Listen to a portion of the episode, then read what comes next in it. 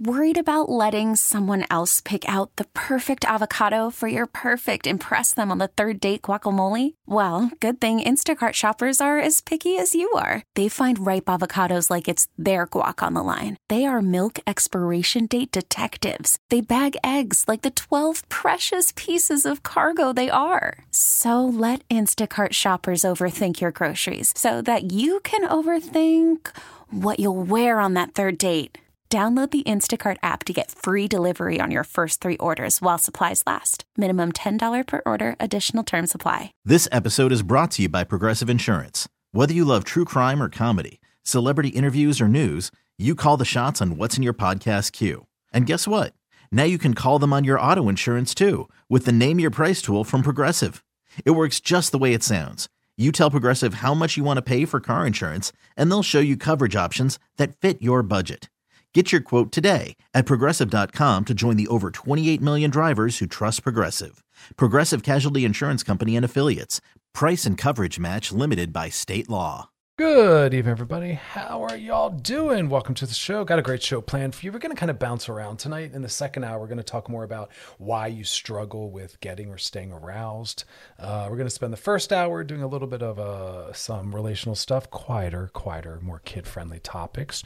Um, so you know, listen, I have a gift and a curse, and it is uh, the double edge. It is the uh, shadow side of the gift, and that's basically that doing the work I do for as long as I have. Um, I get to kind of see what works and what doesn't work. And a lot of what's been normalized in our culture are things that don't really help with relationships. And I'm always trying to be a little repetitive because repetition is how we actually learn but helps us build in and internalize these perspectives and these tools. Um, anyone that's been in therapy knows that sometimes you'll have a really powerful session. You'll walk away with a new perspective or a new tool or a new um, behavior you want to try, whatever it is. And it, it's so impactful and it's fresh. But then days go by, maybe weeks go by, and you're like, wait, what exactly was that? I can't remember how it was said, or I can't remember how it was, you know, and it drifts. And that's why I say to clients after a very powerful session, take some time to really sit with what was discussed. Let it absorb. Um, write it down so you can come back to it. I've talked on the show a lot about awareness. Whatever we direct our attention or awareness to is what really gets built in. So you want to focus. I've talked on the show a little bit about how our brains are wired towards protection and safety.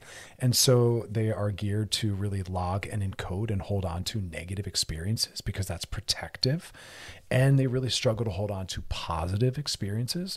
So when we have a positive experience, we need to really savor it and sit with it for a few seconds, where negative experiences get encoded immediately, even on an unconscious level. But again, positive experiences take more time, and that's why we are easier. That's why it's easier and far we're far better at really calling out the negative. It's a protective mechanism so that's why in the show I try to sprinkle throughout the shows a lot of the same things, uh, both because a we need the repetition to really build it in, and we need the practice. Also because not everyone listens to every show, and um, also because I still see and hear people bumping into the same issues. Um, that's why I love the work I do. I get to be reminded of where we're at culturally, uh, the shifts that we're making, where the work needs to go. A lot of my work is very much about forecasting. What are we moving towards? What do we need to be prepared for? And also very much thinking about disrupting the intergenerational transmission of some toxic ideas and some issues by helping people change things so that they pass things along in a better form or a better way to their children, to their friends, to their family members, to the people they encounter. That's why I also talk a lot about being very thoughtful about the people you spend time around. When we talk about, you know, what we're ingesting in our diets, we only tend to think about food, but like what are you absorbing emotionally and psychologically based on the people you're spending time around, the conversations you're a part of, what you're watching on television, what you're listening to? All of that is also your diet. It's your emotional, psychological diet. It's your mental health diet. It's not just about the food.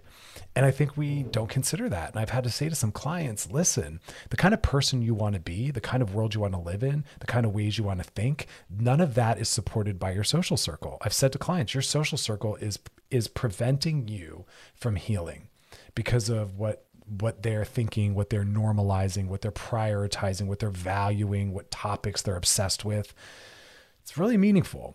For instance, you want to be sober, it's going to be very hard if you want to change your relationship to drugs and alcohol. If you're spending time around people that normalize and really value drugs and alcohol and, and, and associate it with every event. Um, if you're learning to love your body, which might be disabled, doesn't meet the criteria that we've arbitrarily and problematically set up as what makes someone desirable or attractive. If you're a larger bodied, if you're a person of color, maybe you are not necessarily going to feel of worth and value if you're hanging around with people that are straight sized, gym bodied, able bodied, or only praise that or only uh, or are always trying to work on that and they're afraid of fatness they're afraid of disability they're afraid of difference. You aren't going to be able to feel healthy within a system like that. And so we want to pay attention to all of our diets and that's why i try to make loveline a positive source of mental nutrition you know, I want to be your friend with psychological benefits, as they say. Why am I not your friend with benefits in an erotic way? Because we are still in a pandemic and I do not want to get COVID again. I've had to say that to a lot of people. No, I'm sorry. Unfortunately, I can't attend that party or that concert because I don't want COVID again. And yeah, y'all, here's a general reminder people still coming down with COVID, still getting sick. so, um, it's not what today's show is about. So I just wanted to kind of call that out there. Um, always trying to give uh, healthy relational tips and tricks. So we're going to start the show by doing some of that when we come back, um, really weighing in on some important stuff. And then the second half of the show, we'll be talking to those that have issues with arousal. It's going to kind of leave it like that. So you got to stick around for that journey. And then, of course, as always, y'all, you know the drill. We'll be doing some uh, DMs. So if you got a DM for us, that's a question you want answered, a topic you want us to cover, something you want us to circle back and drop deeper into, because sometimes I kind of gloss over it, just drop it and bounce really quick. I know I do that sometimes. I'll make a really big statement about something that's off topic and then not really unpack it. And you're like, wait, what? I'm like, I know. I get a lot of this in my DMs. Like, yo, dude, last show you kind of dropped this one like it was hot. Like, what the heck were you talking about? Unpack that more. Also happens with my uh, DMs and my stories. Anywho, I'm rambling. Past episodes of the show are over at wearechannelq.com. Scroll down, look for Loveline, and click on it. You can binge post, re listen, and share. Stick around, more to come. You're listening to Loveline with Dr. Chris on Channel Q and Audacy. Call from mom. Answer it. Call silenced. Instacart knows nothing gets between you and the game. That's why they make ordering from your couch easy. Stock up today and get all your groceries for the week delivered in as fast as 30 minutes without missing a minute of the game. You have 47 new voicemails. Download the app to get free delivery on your first three orders while supplies last. Minimum $10 per order. Additional terms apply. This episode is brought to you by Progressive Insurance. Whether you love true crime or comedy, celebrity interviews or news, you call the shots on what's in your podcast queue. And guess what? Now you can call them on your auto insurance too with the Name Your Price tool from Progressive. It works just the way it sounds. You tell Progressive how much you want to pay for car insurance, and they'll show you coverage options that fit your budget. Get your quote today at progressive.com to join the over 28 million drivers who trust Progressive. Progressive Casualty Insurance Company and Affiliates. Price and coverage match limited by state law. Hiring for your small business? If you're not looking for professionals on LinkedIn, you're looking in the wrong place. That's like looking for your car keys in a fish tank. LinkedIn helps you hire professionals you can't find anywhere else, even those who aren't actively searching for a new job but might be open to the perfect role. In a given month, over 70% of LinkedIn users don't even visit other leading job sites. So start looking in the right place. With LinkedIn, you can hire professionals like a professional. Post your free job on linkedin.com slash recommend today. All right, y'all, we are back. Um, so, born out of um, some things I'm writing about, the beautiful part of that is y'all benefit from it because it helps me really put down in concrete bullet points my ideas or the things I've learned through my own doctoral training. You know, did a doctoral program in clinical psych, did a doctoral program in uh, sexuality and human sexuality. I'm a certified sex therapist. I've written books, articles. I run an educational program. I see clients in my private practice for almost 20 years. So, born out of all of that is a lot of understanding. But what does that matter if you can't distill it down into these bite sized takeaways and sound bites? You know, people often are like, just the facts or get to the point. And that's a beautiful thing of having a radio show is can kind of hold your hand through it a little bit. But one of the things I talk to a lot of clients about is intimacy. And um, uh, brought this up on the show before where, you know, we'll sometimes think that intimacy and proximity are the same thing, and they are not. And anyone in a longer term relationship is like, heck yeah to that. Because, you know, my favorite example is always you can sit next to someone in a movie theater for two hours. I can sit next to someone on an airplane to the other coast for six hours. Did we build intimacy? Heck no. We were in close proximity. And that's how some people run their entire romantic lives is thinking that proximity is intimacy. It is not. It is not at all. So when I say to a couple, hey, what's intimacy like? They're like, oh, well, we watch this show, we eat dinner together. I'm like, cool. Doesn't matter. What are you doing within that structure? Uh, because here's my favorite model of intimacy. When we are sharing the deeper parts of ourselves that feel too vulnerable, not too vulnerable, feel very vulnerable, make us anxious. We know we're sharing intimacy when we're sharing what makes us anxious. But bigger than that, it's also about that proximity because that's what's required. But it's also what, like I said, what you do within that proximity. And that's why I talked to a lot of couples about going to bed at the same time. There's a lot of robust articles. I was just looking at some the other day in, in reference to an article I'm writing and it was just talking about all the different things that happen, the beautiful cascade of bonding chemicals that are released. Um, unconsciously, your body starts to register safety in association with that person, which is why I've had some people into my practice saying, like, hey, listen, I'm dating someone.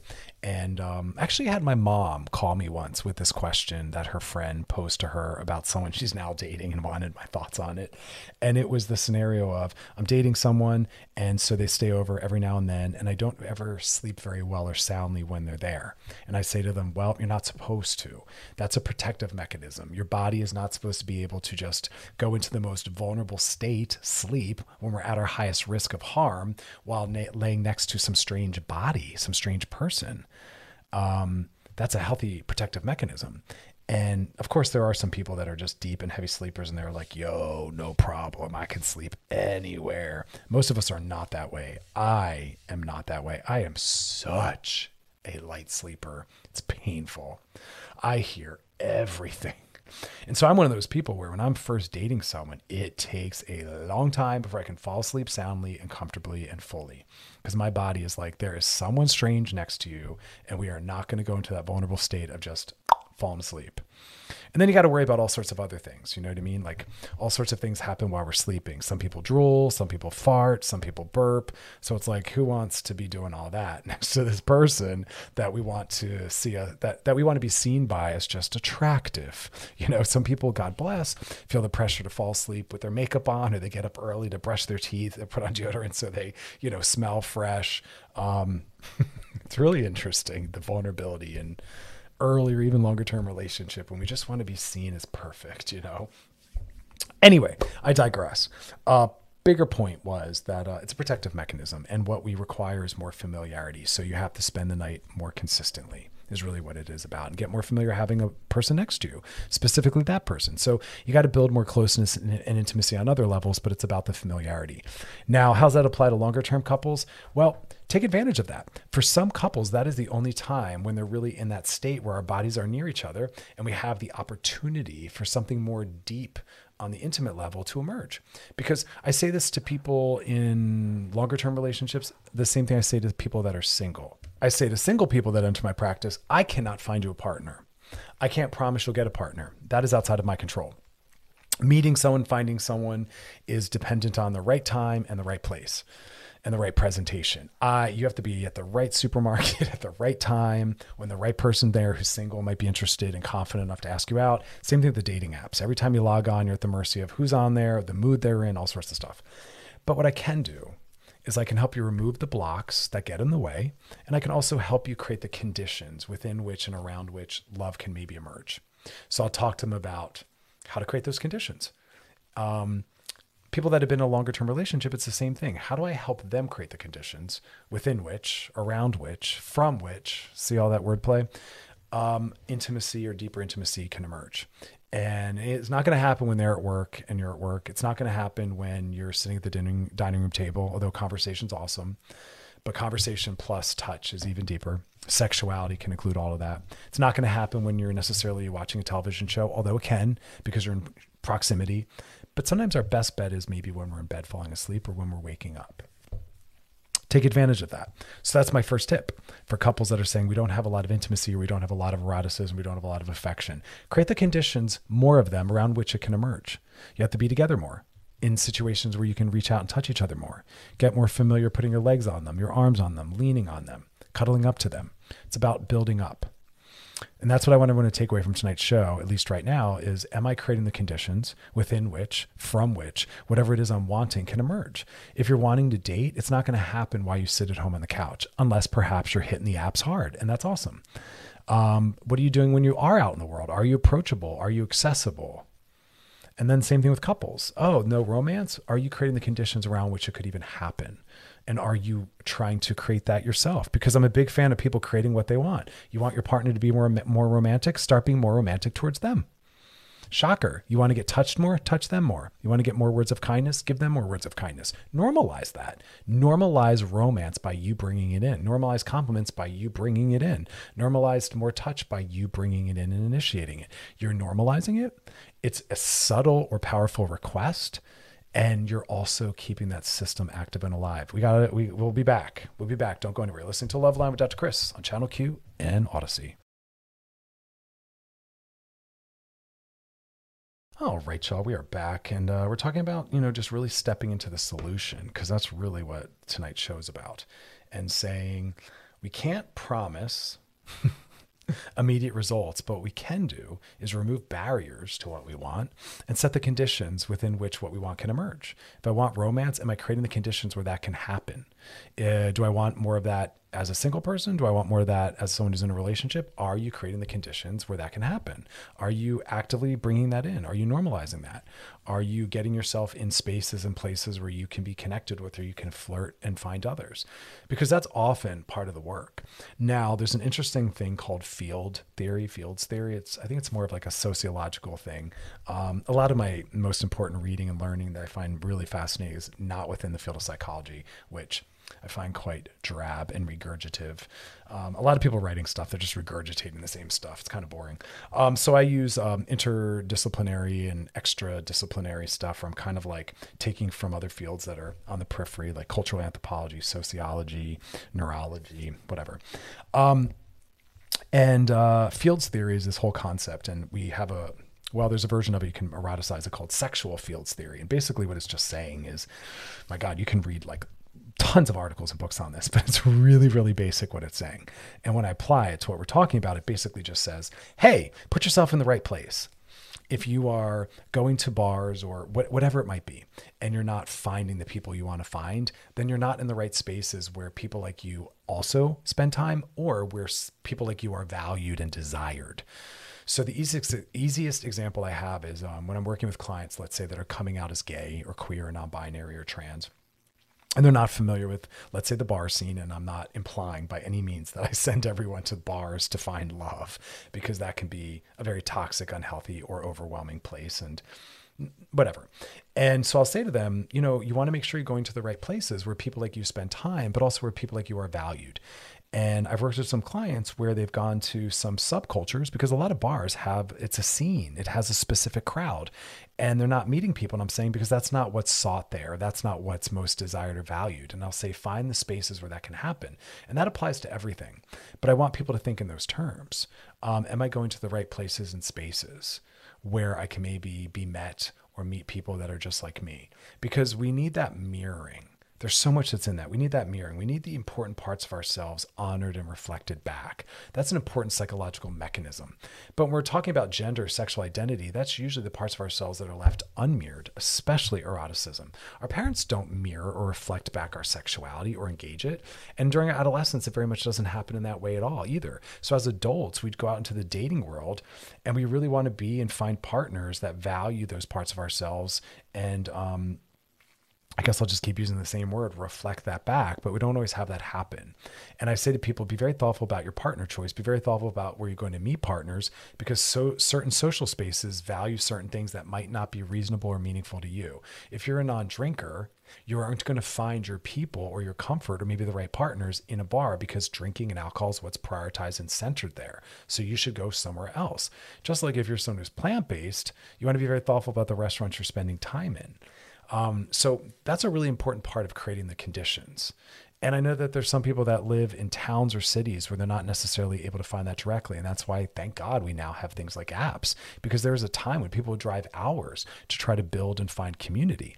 But this is also a tip for people that, you know, that take this even outside of the erotic or the romantic.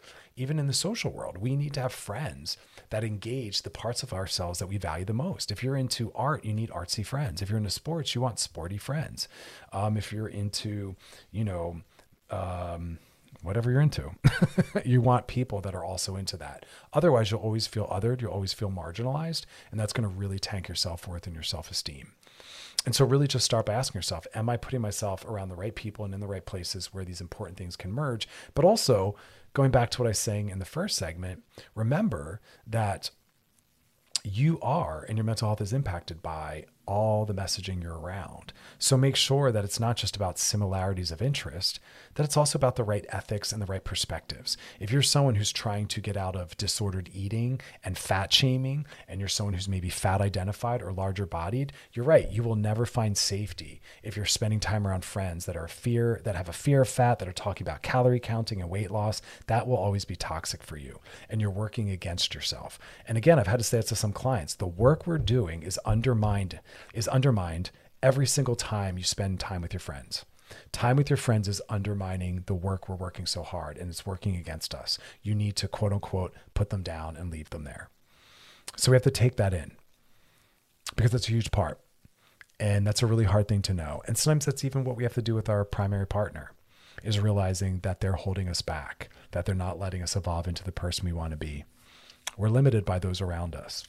Got to take all that in. All right, coming up next, we're going to be doing some DMs. So if you got a DM for us, drop in the DMs on our Loveline IG page. Questions, topics, things you want us to circle back, drop deeper into. Past episodes of the show is always over at wearechannelq.com. Scroll down, look for Loveline, click on it. You can binge, post, re-listen, and share. Lots of good stuff. Check out some of the other shows while you're there. But um, we got more to come, so uh, don't go anywhere. Listening to Loveline with Dr. Chris on Channel Q and Audacy. We'll be right back.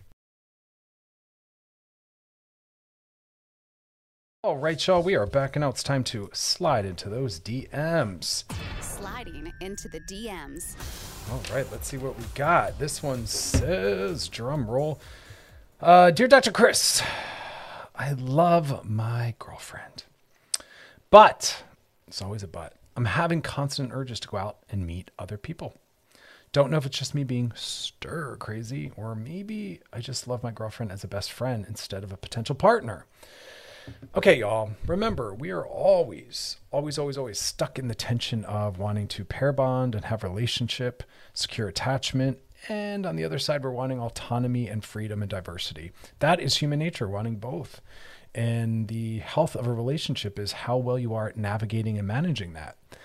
Um, and hear what I'm saying in that statement. I'm normalizing the idea that even if you love someone and you're attracted to them and you want to be with them, does not mean you won't be oriented towards other things in the world. We have eyeballs.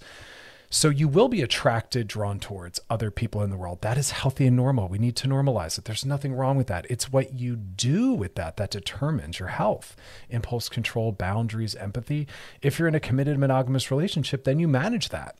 In fact, I counsel people to take that energy into their body if someone flirts with them or they flirt with someone else and go home and have sex with your partner with that energy. Take that energy home, fill yourself up with it. Just like if you're getting aroused during the day, start foreplay while at the office hey, babe, I'm thinking about you. This is what we're going to do tonight. Carry that libidinal energy with you and come home and unleash it on your partner. Work with it, channel it. Part of the problem is we don't know how to carry arousal with us. We think if we're turned on, we have to do something with us, with it, which leads to sexual assaults and rape culture um, a lot of penis owners really struggle when they're aroused, thinking that that means something has to occur, be done. No, we manage that. If you don't feel like you can manage your arousal, then get into some therapy. You're not a sex addict. That is not a real thing. People have different levels of sex drive, and some people have a higher sex drive than others. Just like some people aren't built for monogamy, and it's okay to acknowledge that, but own that, work with that. But it, there's nothing wrong with being attracted to other people. That is life. It's called having eyeballs. We will always be oriented towards things in the world what you do with it again matters. So there's nothing inherently wrong with you saying, Hey, I'm thinking about others. Of course, if you've been in a long term relationship, the newness and novelty has died. We will always be drawn towards newness and novelty. That is why we like to go see new movies. That is why we like new music. Think about it. A song drops, it's the hottest jam ever. It's a bop, as they say. So stupid.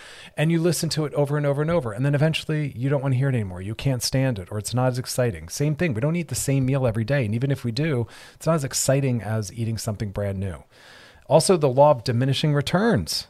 The first bite of ice cream tastes the most delicious. The more you eat it, the less it's good, the less you care. Towards the end, you're just shoveling it down compulsively, trying to chase after the first bite or two that had so much pleasure and joy. So, of course, that which we are familiar with and consistent with will not give us the same excitement that it did in the beginning. Because again, the most arousing dynamic thing is newness and novelty, which is why we're always trying new things, new movies, new songs, new foods. And the law of diminishing returns, because the more consistent and familiar and patterned we are with something, the less exciting and dynamic it is. That is life you know that you know human nature law doesn't care about these constructs like monogamy living together exclusivity. I said this on another show. Nothing wrong with the fact that when we're dating we want commitment closeness familiarity comfort but that kills sexuality. Sexuality wants the opposite unfamiliar new and novel. And again healthy relationships are, the, are about the management of both. That's life man. You can't have two jobs your job gets familiar and boring, you want something new. You can't have two partners unless you're poly or open, which a lot of people are realizing is better for them. You you know what I mean? Like if you choose to be in a relationship, really you get one partner, one person, inherently that is what comes along with that. So it's what do you want more? Comfort, familiar, safety, and security, or the newness and novelty? Some people find ways to do both, others can't. But big, back to your bigger question, it doesn't necessarily mean that anything's wrong with your primary relationship. It's called life, you know? All right, y'all. We got a DM for us. Drop in the DMs on our Loveline IG page. Questions you got, topics you want covered, something you want us to circle back to, drop deeper into. Drop it in the DMs on our Loveline IG page and past episodes of the show or over at wearechannelq.com. Scroll down, look for Loveline, and click on it. You can binge, post, re-listen, and share. Check out some of the other shows while you're over there. Throw them a little love. Because um, remember, it's all about repetition, re-listening, relearning. Because we got so much unlearning to do. Um, all right. We will be back though, so stick around. Don't go anywhere. We got more to come. Listening to Loveline with Dr. Chris on Channel Q and Audacy. We will be right back. All right, y'all, we are back, and now we're uh, sliding into a little bit of some adult material. Why can I not get aroused? Why can I not stay aroused? What's going on with my body? Yeah, we're going to kind of break this down, normalize it, give you some tips, some tricks, some new perspectives. Um, so remember, sex is not natural. Nothing natural about it. The way we do it, what we perceive to even be sex, uh, parts of our bodies will let be engaged or touched. All that's socially socially constructed. That is cultural. That is historical. That changes historical time by historical time, from culture to culture. Um, so much is in there. We're, I wish we could clear all that out and just authentically engage what it is that turns us on and arouses us, but we can't. So arousal is a very complex thing because it can again even when people are like i'm just take a pill. I'm just going to take a pill. It's going to turn me on. Good luck. Because your your emotional and psychological functioning can override any any form of arousal pill you take. Because it's not as simple as that. And i'm glad it's not as simple as that. And we have to really really really um uh, what's the word? Like diversify and expand the definition we have of what we even consider to be sex because we are still too obsessively focused on sex, meaning orgasm, genitals, penetrations, and that's not always going to be possible. I will keep saying it over and over until we all hear this that if we just even think about penis owners, your penis is not meant to get hard and stay hard on demand for as long as you want every single time. It doesn't work that way. Nothing does. Literally nothing does. Singers have off days and off nights. Um, athletes have off days. It nothing is ever consistently perfect, but yet we see it if it isn't as a flaw or something's wrong. We start popping pills, getting anxious. Expand your definition. It should just be about connection and fun. We're not getting into that tonight, but I just needed to throw that out there. Also, remember that arousal is not simply just about how interested you are or how attracted you are to your partner. And we really definitely want to back off of personalizing a partner's inability to get or stay aroused. Whether they're a vagina owner, a penis owner, it's we have to back that off. It's usually what's going on in a multitude of other complex ways. Uh, so the first thing, of the reminder is just that that you're a person. You're not a sex do- doll. You're not a sex toy. You are not a robot. You are not a porn performer. I know we watch porn, and that's the only place a lot of us maybe see sex happen, and we don't see the behind the scenes. We don't see the pills or the shots they take. We don't see their struggles. We don't see any of the stuff. We just see success. And uh, if anyone's had sex with more than one partner, I hope you might have encountered ups and downs and ins and outs. But for some reason, it seems as though no one ever has. So I just want to remind you, you're not a sex toy, you're not a sex doll. And um, you can't be expected to perform like one. Always ready, always aroused, everything's perfect. But there's a cultural myth that is perpetuated by friends, partners, porn, media, that healthy penises and healthy vaginas will get ready, able to receive, get hard, lubricate, and perform as we want. And it doesn't work like that. Healthy ones will always have variations within their arousal. And as we age, expect even more disappointments, more letdowns, maybe needing more stimulation, needing to sometimes not be able to fully complete penetration because one party isn't lubricated enough, penetration is feeling painful, maybe you're not able to get the erection you want or to keep it. That's life, man. You have tongues, you have fingers, you have toys, Keep your head in the game, focus on fun. We don't need to use penetration or genitals to have fun. And there's more of that coming. So we need to expand and push on our sexual maturity by not seeing sex solely as those things. What else might it be as to why you or your partner is not getting or staying aroused? Well, maybe you're not sexually compatible. Bummer. I know. Because just because you find your partner super rad, super cool, super sexy, super hot, love all these other levels of compatibility, that doesn't mean that the sexual compatibility is there in the way it needs to be. Attraction isn't always enough to get us aroused. So when you're thinking, oh, they're not getting aroused or staying aroused, it might it must be that they're not attracted to me. Oh no, no, no. That isn't enough sometimes. It has nothing to do with that often. Because sexuality is more complex than just thinking someone's hot or really being turned on by their body parts. Sexual chemistry is a very complex, mysterious, thing that is very much outside of our control. And it can't be willed or forced into existence. So, upon realizing maybe the sexual chemistry or compatibility is not there, unfortunately, that means maybe you're just meant to be friends. Or you have to accept that it's not going to be ideal but you value all the other things and so that's why you stay with them and so there might be a, there's a, a need for acceptance and there might also be a need to mourn the loss of what thought of what you thought you're going to be able to have with this person and that's an important part of any relationship is you're always going to have to mourn the loss of some realities because we're talking about people and with people, there are limits. You can't be or have every single thing you want. And I remind people all the time if you if you won't let some issues just remain, then you are literally wanting perfect, and perfect doesn't exist. So it mandates that there have to be some annoying and frustrating things that you just accept and allow.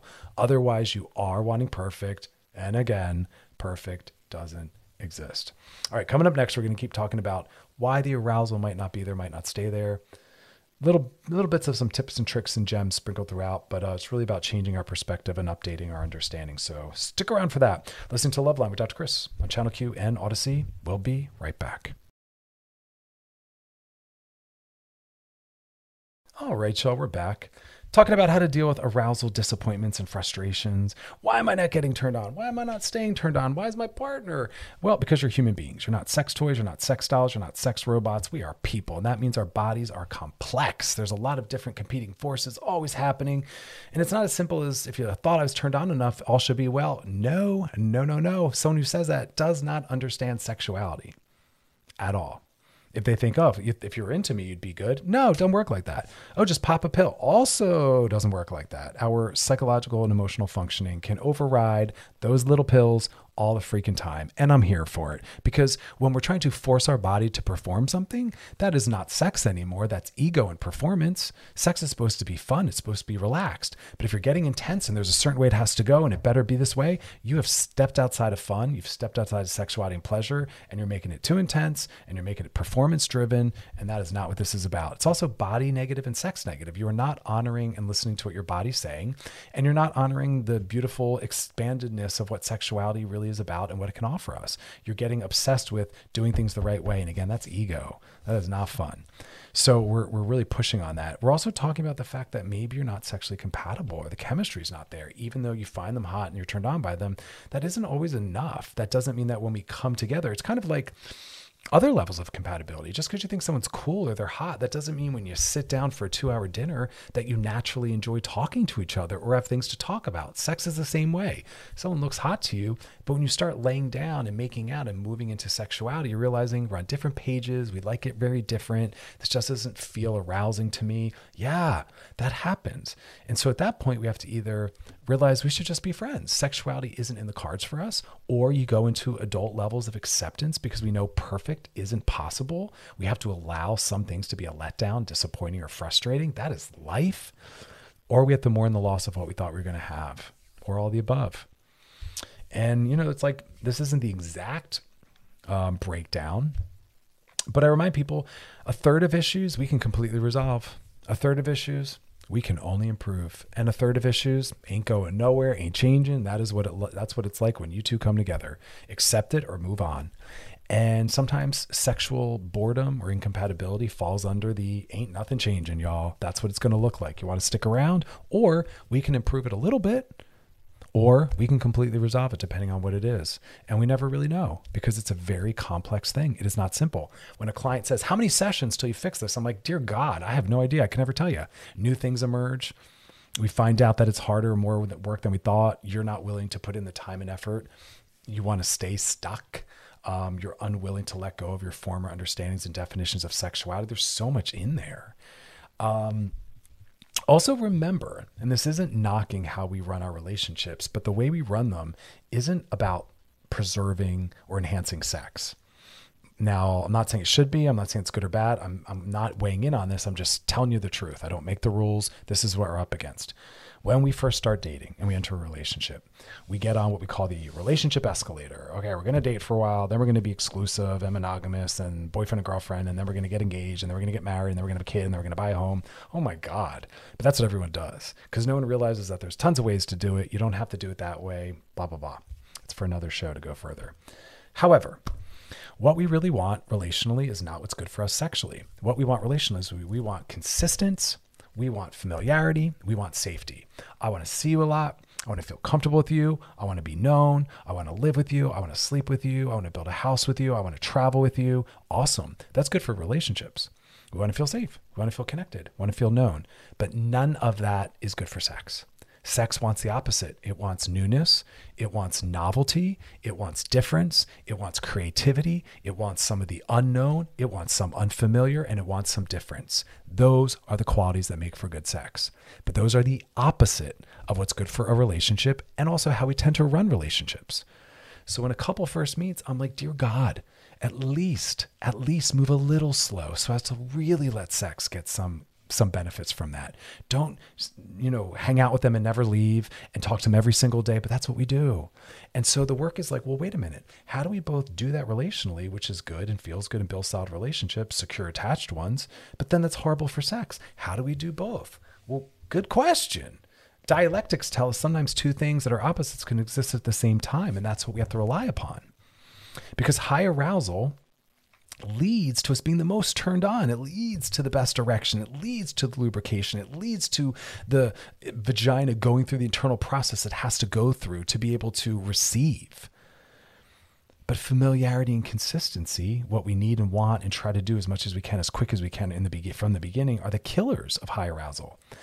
But monogamy and commitment will kill sexuality. Not for everyone, but I'm saying in theory what what is built into and what is part of monogamy and commitment are the opposite of the qualities and factors that a good sex life needs. Again, I'm not making an opinion, I'm not making a judgment, I'm not weighing in, I'm just telling you how it is.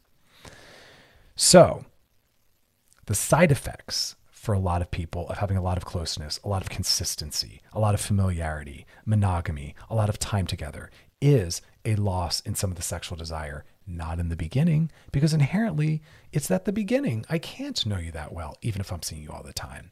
But you hit a, a moment, a threshold where it starts to become a problematic version of that. So that's none of this is a disorder. Having issues with arousal and all of that isn't a disorder. It's a it's an outcome of the way we run our relationships. It's a truth. It's a reality. It's a systemic outcome. Newness and novelty is what hot sex thrives on and is built on. And that's easiest when you're single, casually dating, non monogamous, open. That's why non monogamous and open couples have the best sex. That's why single people in hookup culture tend to have the best sex because commitment and monogamy have many important benefits. I'm all here for it, but they can punish erections and arousal, sexual pleasure, and sexual desire. So the work is about how do we do both? Is that even possible? Can we run our relationships a little differently because we want to prioritize and hold space for sex? That, y'all, becomes a question that we're going to answer when we come back. So uh, stick around in DMs. Bam, got a question, drop them in the DMs on our Loveline IG page. Otherwise, stick around, y'all. You're listening to Loveline with Dr. Chris on Channel Q and Audacy. We'll be right back. All right, y'all, we are back and uh, kind of talking about how the way we run our relationships, what we prioritize in terms of relational safety and closeness and commitment, and what we do from the beginning is awesome. We need that, but it really gets in the way of hot, long-term arousing sex. Um, they don't all they don't all align. You know, commitment unfortunately can kill sex. Familiarity and consistency, reliability, accessibility, time together. That's awesome, uh, but that gets in the way. It's why people that are you know newly dating, non monogamous, casual sex have better sex often. Of course, there's something beautiful if we do the work in. Here's one of the antidotes, one of the solutions. Those words, consistent, familiar, comfortable, reliable, that we apply to relationships that get in the way, we sometimes also also apply to sex, and we need to not do that. So, as we get deeper into a relationship, if you're doing the work, you start to build trust and you're willing to be more vulnerable. And that's when we should start pushing on our edges sexually. We should start saying, let's talk about and explore some things we haven't done before. Let's change things up. Let's let's not fall into patterns and habits. We might do that with our relationship, but we don't want to do that with our sex life because the smallest tweaks, any tweak changes that up. Let's talk more. What's another reason why arousal's shot or or not not functioning the way we want? Because maybe, like I said, you're doing what I just listed and your sex is boring. Yeah, some people, the sex you're having isn't worth wanting. It's too vanilla, it's too boring, it's too patterned, it's too habited. You know, one position, one role only people, not into pushing on their boundaries, not into anything colorful. You know, I'm not saying you have to get really kinky and really wild, but like we have to push on our edges and let's talk about people in the same sexed, you know, gay community. I'm a top only, I'm a bottom only. No, no, those aren't real things. Those are just preferences. Those are just comforts. We all have the capacity to be both. Same thing with hetero couples. Everyone has the capacity to penetrate the other. Everyone has the capacity to use our full body sexually. But as I say all the time on the show, we limit what we'll do because of our sexual orientation. I'm straight, so I don't do that. Wait, what? Anything straight people do is straight sex. Oh, I'm a boy, so I don't do that. What?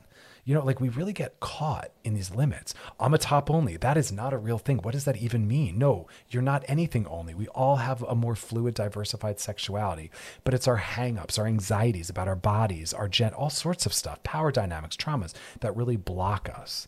So sometimes the sex gets really boring because we keep it safe. And again, I don't care how hot you are, physical attraction does not promise sexual chemistry or sexual compatibility they're two separate processes that can interlock, that can feed into each other, but can also be completely distinct and separate. That is why I'm a fan of people having sex sooner than later, especially before you make any major commitments. It's an important level of intimacy and compatibility that matters, needs to be explored and assessed so you know what you're signing up for. Otherwise, you end up in my office and maybe in a failed relationship.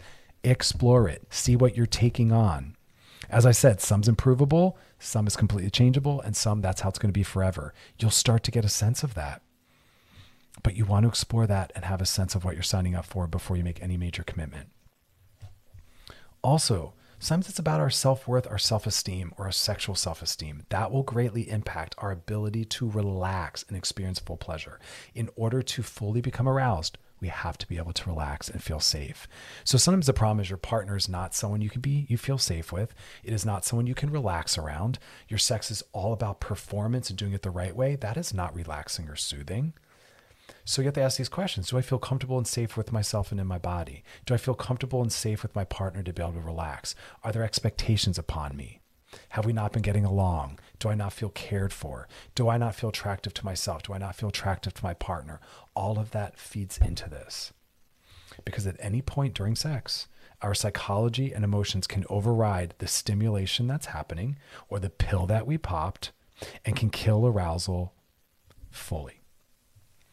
If we're not comfortable or confident with our sexuality, our body, or our partner, then our sex lives and our pleasure will suffer. Because remember, our sexual and body esteem is impacted by how desirable we find ourselves and how desirable we believe our partner finds us to be. So, sex phobia, body shame, a lack of acceptance, lack of sexual confidence is going to get in the way of us being turned on. You have to think in all of those different terms.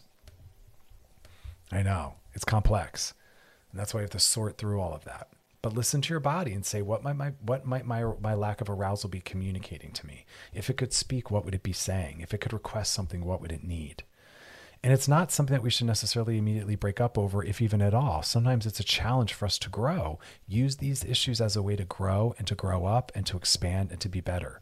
Because as I said, the older we get, we should expect more of these issues as our body ages and doesn't function in the most optimal ways. But that doesn't have to impact sex because we have fingers and toys and tongues and our whole body. And it's just about fun, it's about pleasure, it's about connection. So there's no right way to do that. In fact, when we try to do something the right way, we stepped into ego and performance and out of fun and pleasure and comfort. And those are the things we need, and those are the things we're trying to create. Coming up next, we're going to be doing some DMs. So if you got a question, topic, drop them in the DMs on our Loveline IG page. Want to hear from you, helping you, helping others. Always confidential and anonymous. We got answers for you. Past episodes of the show over at wearechannelq.com. Stick around though, more to come. You're listening to Loveline with Dr. Chris on Channel Q and Audacy. We'll be right back. Selling a little or a lot? Shopify helps you do your thing, however you cha-ching. Shopify is the global commerce platform that helps you sell at every stage of your business. From the launch your online shop stage to the first real life store stage, all the way to the did we just hit a million orders stage. Shopify is here to help you grow. Whether you're selling scented soap or offering outdoor outfits, Shopify helps you sell everywhere. From their all in one e commerce platform to their in person POS system, wherever and whatever you're selling, Shopify's got you covered. Shopify helps you turn browsers into buyers with the internet's best converting checkout. 15% better on average compared to other leading commerce platforms. And sell more with less effort thanks to Shopify Magic, your AI powered all star. Shopify powers 10% of all e commerce in the US. And Shopify is the global force behind Allbirds, Rothy's, and Brooklinen, and millions of other entrepreneurs of every size across 175 countries. Plus, Shopify's award winning 24 7 help is there to support your success every step of the way. Because businesses that grow, grow with Shopify. Sign up for a $1 per month trial period at shopify.com slash audacy podcast, all lowercase. Go to shopify.com slash audacy podcast now to grow your business, no matter what stage you're in. Shopify.com slash audacy podcast. T-Mobile has invested billions to light up America's largest 5G network from big cities to small towns, including right here in yours. And great coverage is just the beginning. Right now, families and small businesses can save up to 20% versus AT&T and Verizon when they switch. Visit your local T-Mobile store today.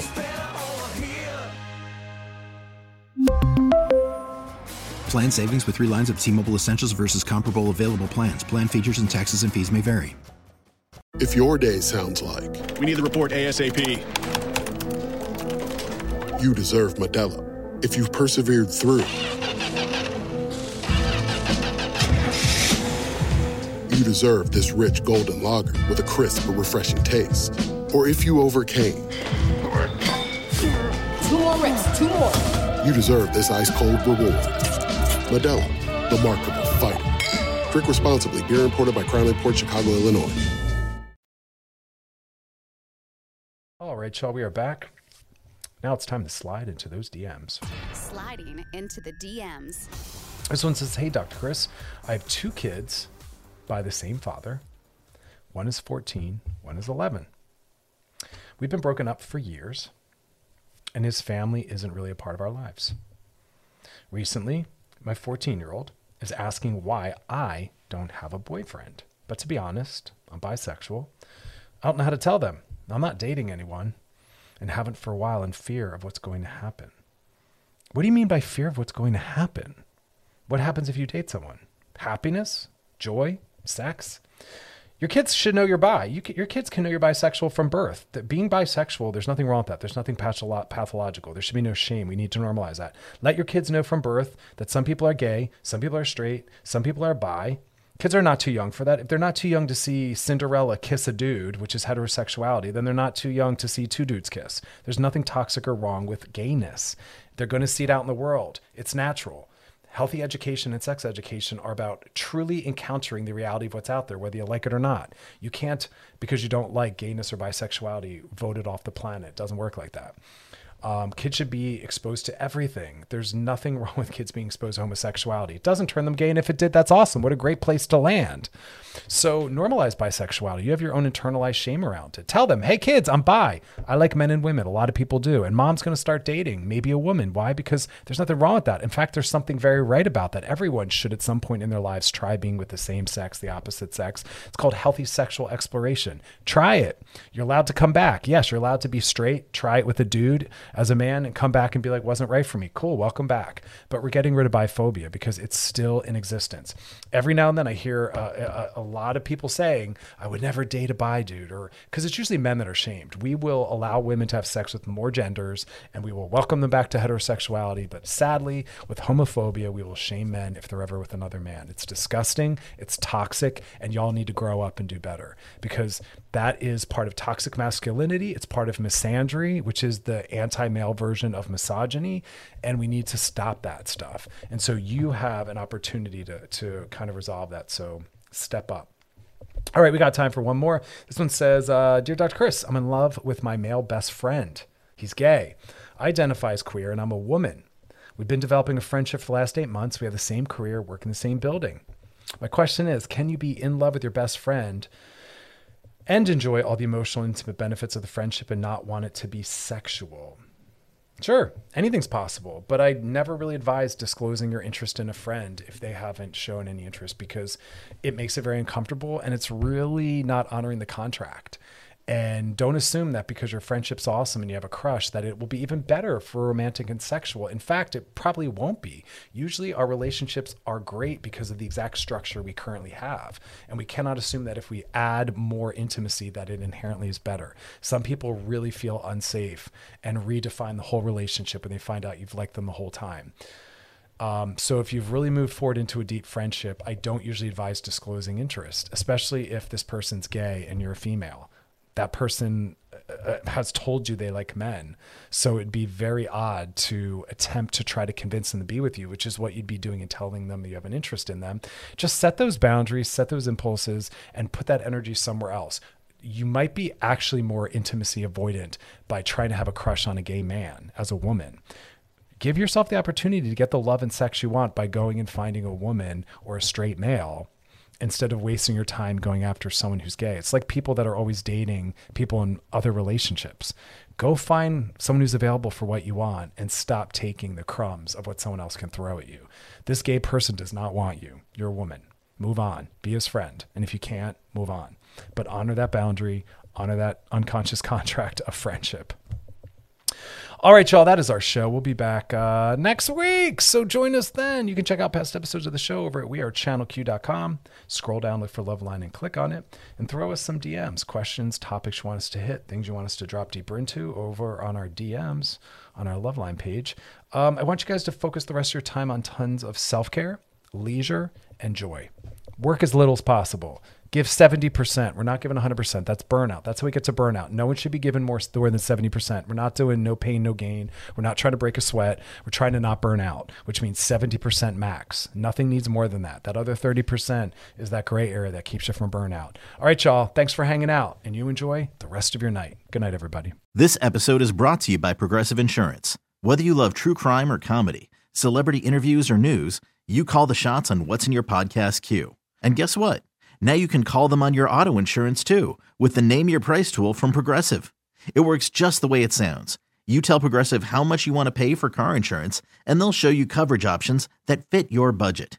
Get your quote today at progressive.com to join the over 28 million drivers who trust Progressive. Progressive Casualty Insurance Company and Affiliates. Price and coverage match limited by state law. T-Mobile has invested billions to light up America's largest 5G network from big cities to small towns, including right here in yours. And great coverage is just the beginning. Right now, families and small businesses can save up to 20% versus AT&T and Verizon when they switch. Visit your local T-Mobile store today.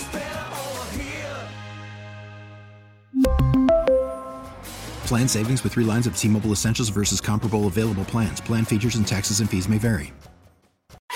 Audacy is giving you a chance to win a trip to London to see Taylor Swift at the Eras Tour. It's Tay in the UK. Hey, it's Taylor. Just download the free Audacy app, log in and listen to a participating station for a minimum of 60 minutes to get your daily entry. And you could win a chance to fly off to London with three friends and see Taylor. I can't wait to see you at the Eras Tour in London. For more, go to audacy.com slash Taylor. Tay in the UK. It's on the Audacy app. Thanks to Republic Records. This is a national contest.